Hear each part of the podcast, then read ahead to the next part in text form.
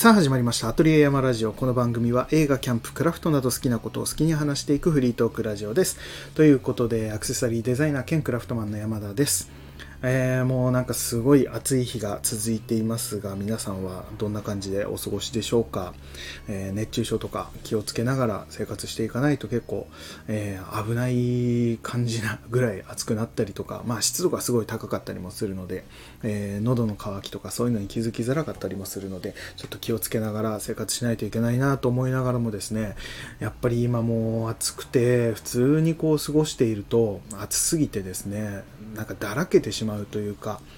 なんかやる気が起きなくなってしまうというか、なので、うーん、なんかこう扇風機だけを回して、なんだろう生活するっていうのもなんか体にも良さそうな感じはするんですけどもそれでもやっぱり暑かったりもするのでやっぱ適度にエアコンはこうつけておくっていうのが大事なんだなと思いますね。もうエアコンつけててあんまりこう低くしないで、うん、本当に生活しやすい温度を、え、保つというかな感じでもう僕はもう結構一日中つけてたりするんですけどもそういう、えー、温度管理というかしておくと全然こう仕事やるにも何するにもこうやる気が起きやすいというかまあ逆に言うと暑い中、えー、なんかこうやる気がそがれてしまうというかもう何もしたくないみたいな感じになってしまうのでやっぱその辺の温度管理っていうのはすごく大事なんだろうなと思いながら、まあ、今も過ごしてましたね。まあそんな感じでですねちょっと暑い中、えー、それでもこう、朝食は食べたくてですね、まあ急に朝食の話になっちゃいましたけども、えー、朝食をですね、まあ食べるの僕好きでいろいろ作ったりして食べたりするんですけども、まあ前もここでホットサンドを作って食べるとかなんかそういうのを話したことあるかと思うんですけども、ここ最近ですね、ちょっと気になっている、まあ朝食だけに限らずって感じではあるんですけども、気になっていた食べ物がありまして、まあ、なんともなしというか 特に、えー、変わったものでもないんですけども、あの、ハムエッグってあるじゃないですか。もうシンプルにハムと、えー、卵、まあ、目玉焼きですね、を、えー、食べるっていうことだったんですけども、これがですね、ここ最近ずっと聞いている、あの、オーディブルっていう、えー、朗読をしてくれるアプリですね。本を読んでくれるアプリがあるんですけどもそれでですね読んだ本の中で今ちょうど読んでいてまだ終わってないんですけども「あの流浪の月」って今今じゃないかちょっと前にも映画化もされたのかな。まあ人気の多分、えー、本だと思うんですけども僕はあんまりこう知らずにまあ映画にもなってたなとか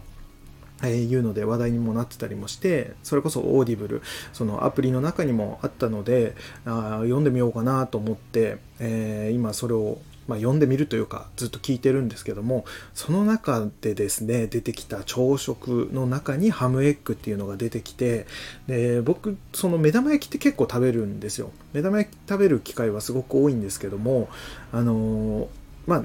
なんか何をかけるかみたいなよくえー、話題とかにもなったりするかと思うんですけども僕はもうずっと醤油をかけて食べてたんですね。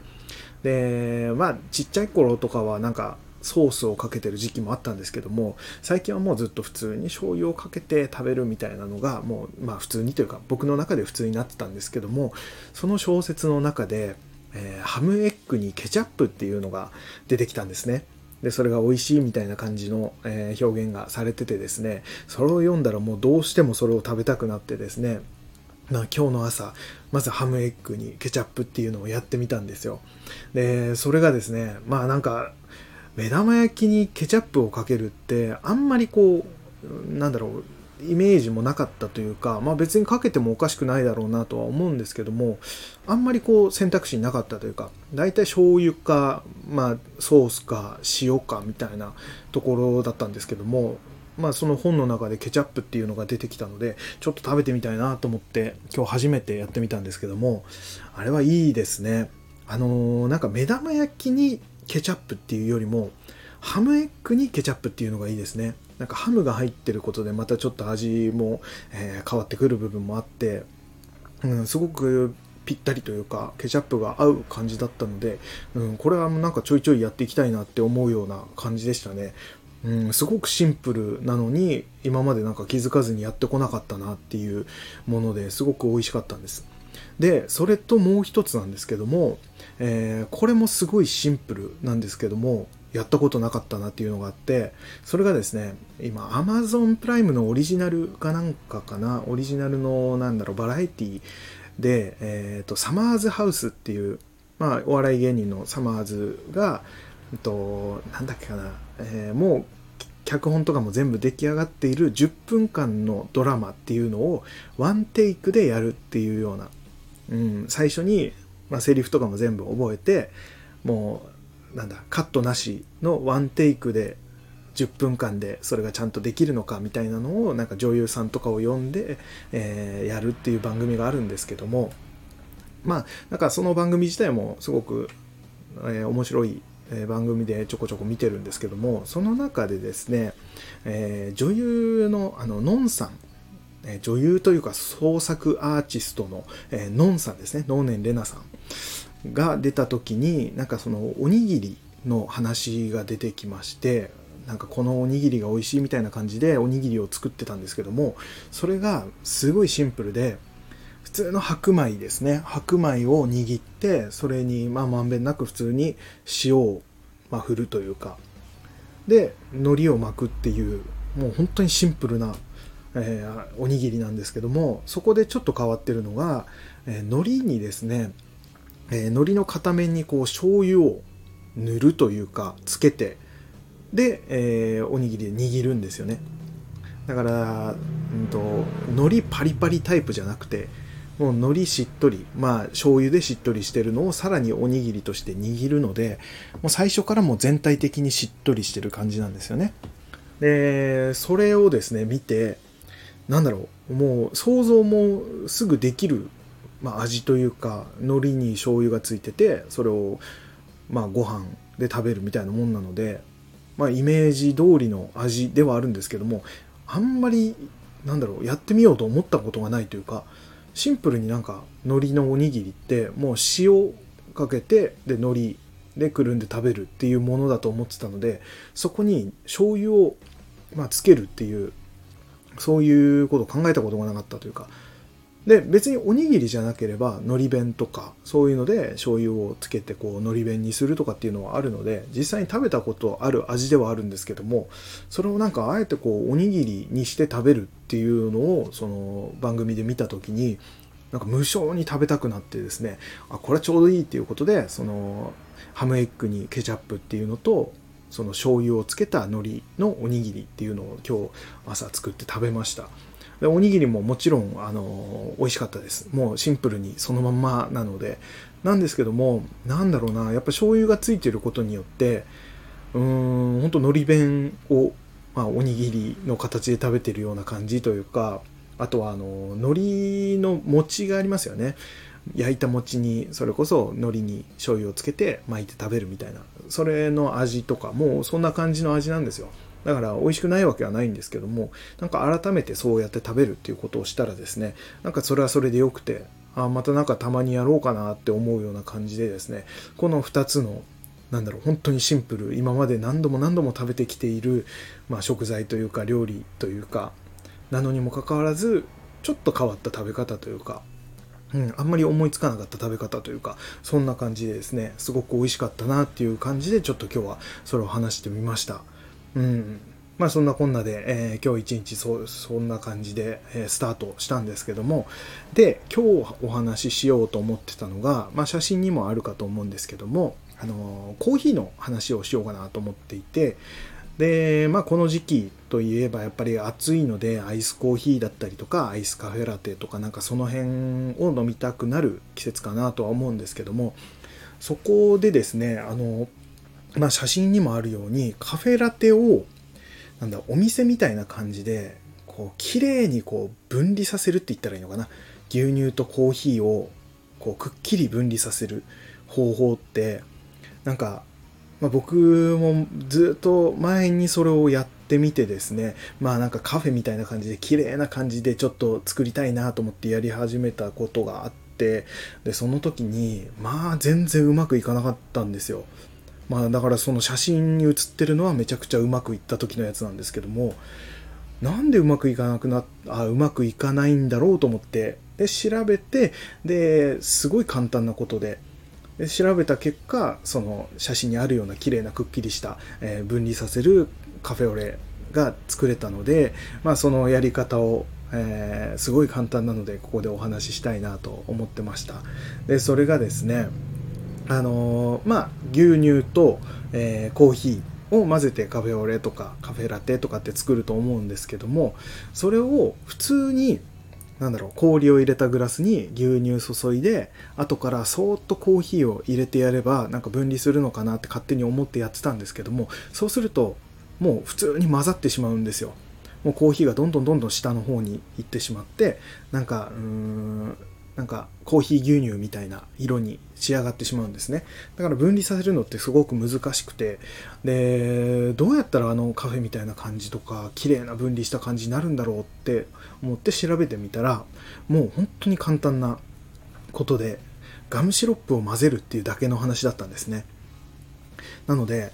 まあそのネットでの作り方ではですね、えー、まあ 180ml かな？180ml の、まあ、コーヒーを作りますっていう時にまず、え、100cc100ml かな？の、え、牛乳を、まあ、氷を入れたグラスにこう注ぐわけですね。でそこにですねガムシロップを先に入れちゃうんです。で牛乳とガムシロップを混ぜて、えー、甘い牛乳っていう状態にしてあげるんですね。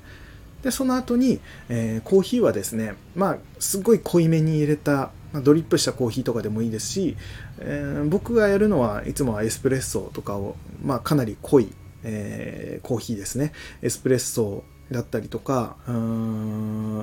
まあインスタントコーヒーだったら結構濃いめにだいぶ濃いめに入れたインスタントコーヒーとかそういうのを使ったりするんですけどもそれをですね本当にそっと注いであげるんですよ。まあ、氷にこう伝わせてそっと入れたりとか、まあ、マドラーとかスプーンとか何でもいいんですけどもあんまりこうなんだろう牛乳に直接ダダダッと当たらないような形でそっと入れてあげるとですね綺麗に分離されるんです。これ面白いぐらい綺麗に分離されます。うんそれだけの話だったんですね。だから、えーとこれがですね結局比重値だと思うんですね。比重の問題でもともとガムシロップを入れてない状態で、えー、牛乳とコーヒーっていうのが、えー、比重が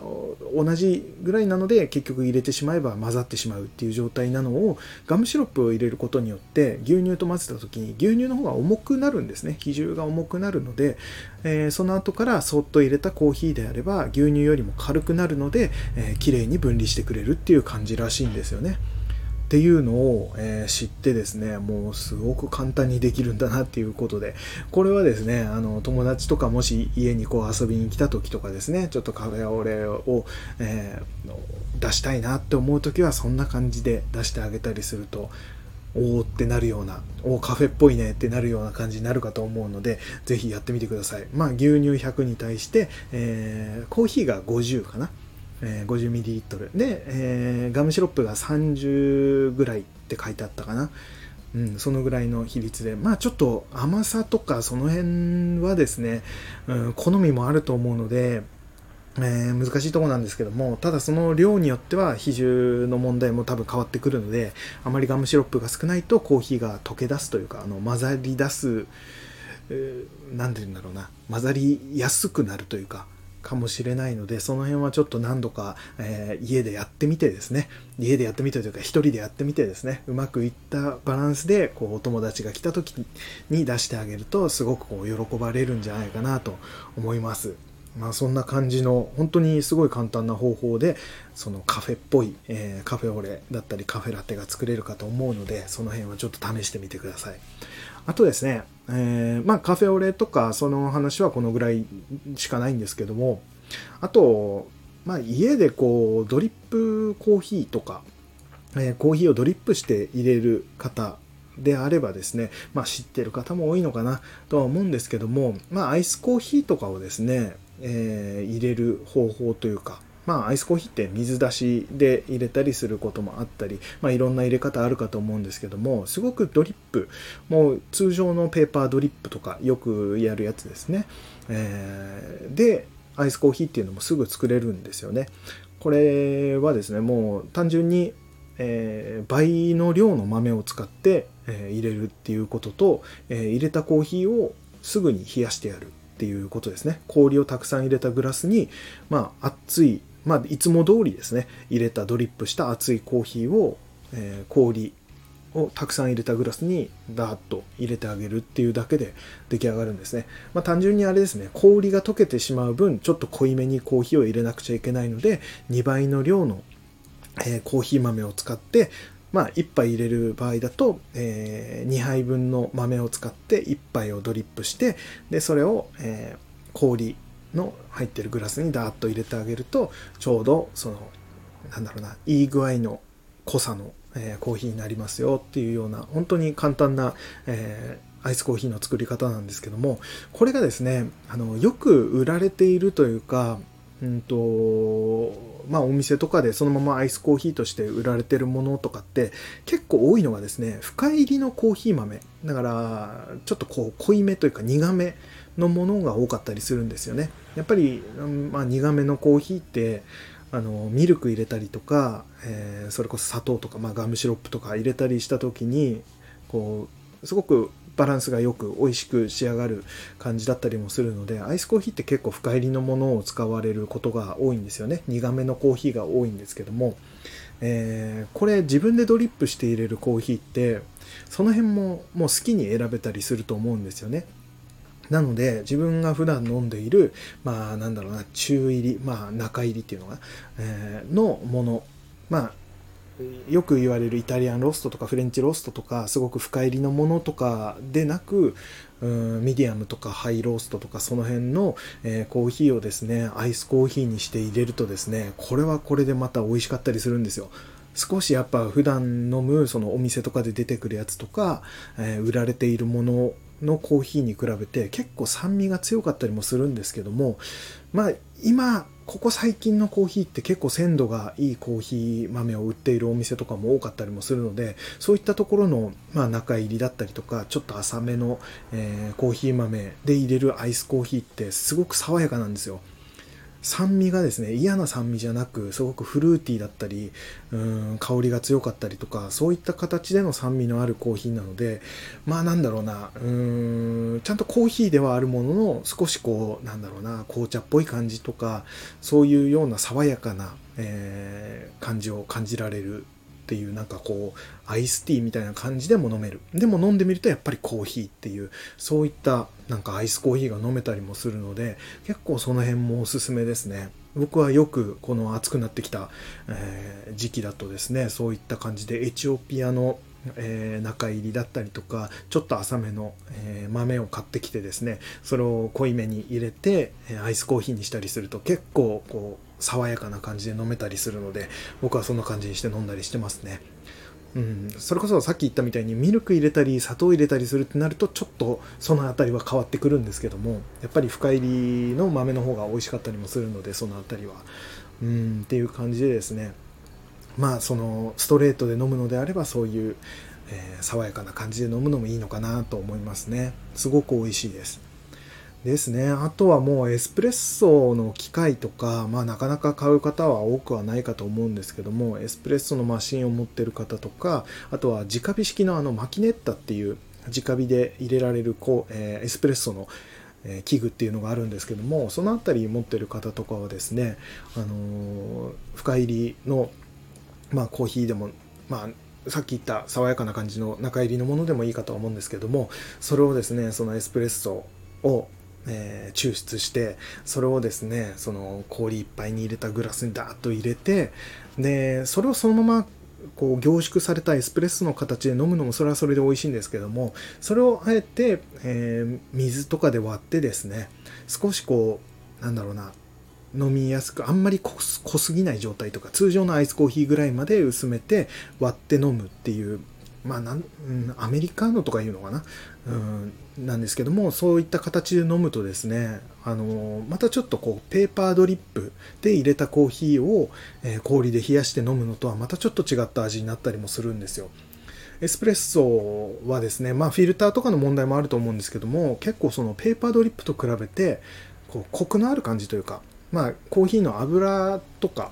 えー、そういったものも一緒に出てきてくれるのでそういった点で結構コクのあるコーヒーが飲めたりするんですよね。っていうところもあるのでそれを水で割ってアイスコーヒーにして飲むとか、えー、まあエスプレッソを入れた後だったらそれを牛乳で割ってとか、まあ、さっきみたいな形でですねカフェオレにしてっていうのも美味しかったりもするので、まあ、そういう風な飲み方とか結構コーヒー、まあ、アイスコーヒーだったりアイスカフェラテ、えー、一つにしてもいろんな入れ方だったりとか味の、えー、楽しみ方まあ、浅入り深入り、えー、そういったところでのちょっとこうなんだ楽しみ方みたいのもあったりするので結構夏場、まあ、アイスコーヒーっていうだけでももう楽しめる、えものになってくるかと思うのでもしよろしければ、まあ、普段から入れてる方とかそういった方はそういうのも結構知ってるかと思うんですけども全くそういうのを知らない方とか、えー特に興味を持ったことがなかったっていう方はですね本当にこうなんだろう、うん、お店で出てくるコーヒーとはまた違った感じのその美味しいコーヒーっていうのを自分でも入れられたりもするのでその辺もぜひやってみてもらえると、えー、楽しいんじゃないかなと思いました。まあなんかそんな感じでちょっとしたですねこういう風な楽しみ方もありますよみたいな感じのお話でした、まあ、今日はこのぐらいにしたいと思います。えー、そんな感じでまた次回何を話すか分かりませんが、ぜひ聞いてやってください。えー、僕がやっている Twitter、Instagram、YouTube チャンネルの方はこちら、プロフィール欄の方から見ることができますので、ぜひ見てやってください。ということで、えー、また来週ですね。それでは、さようなら、山田でした。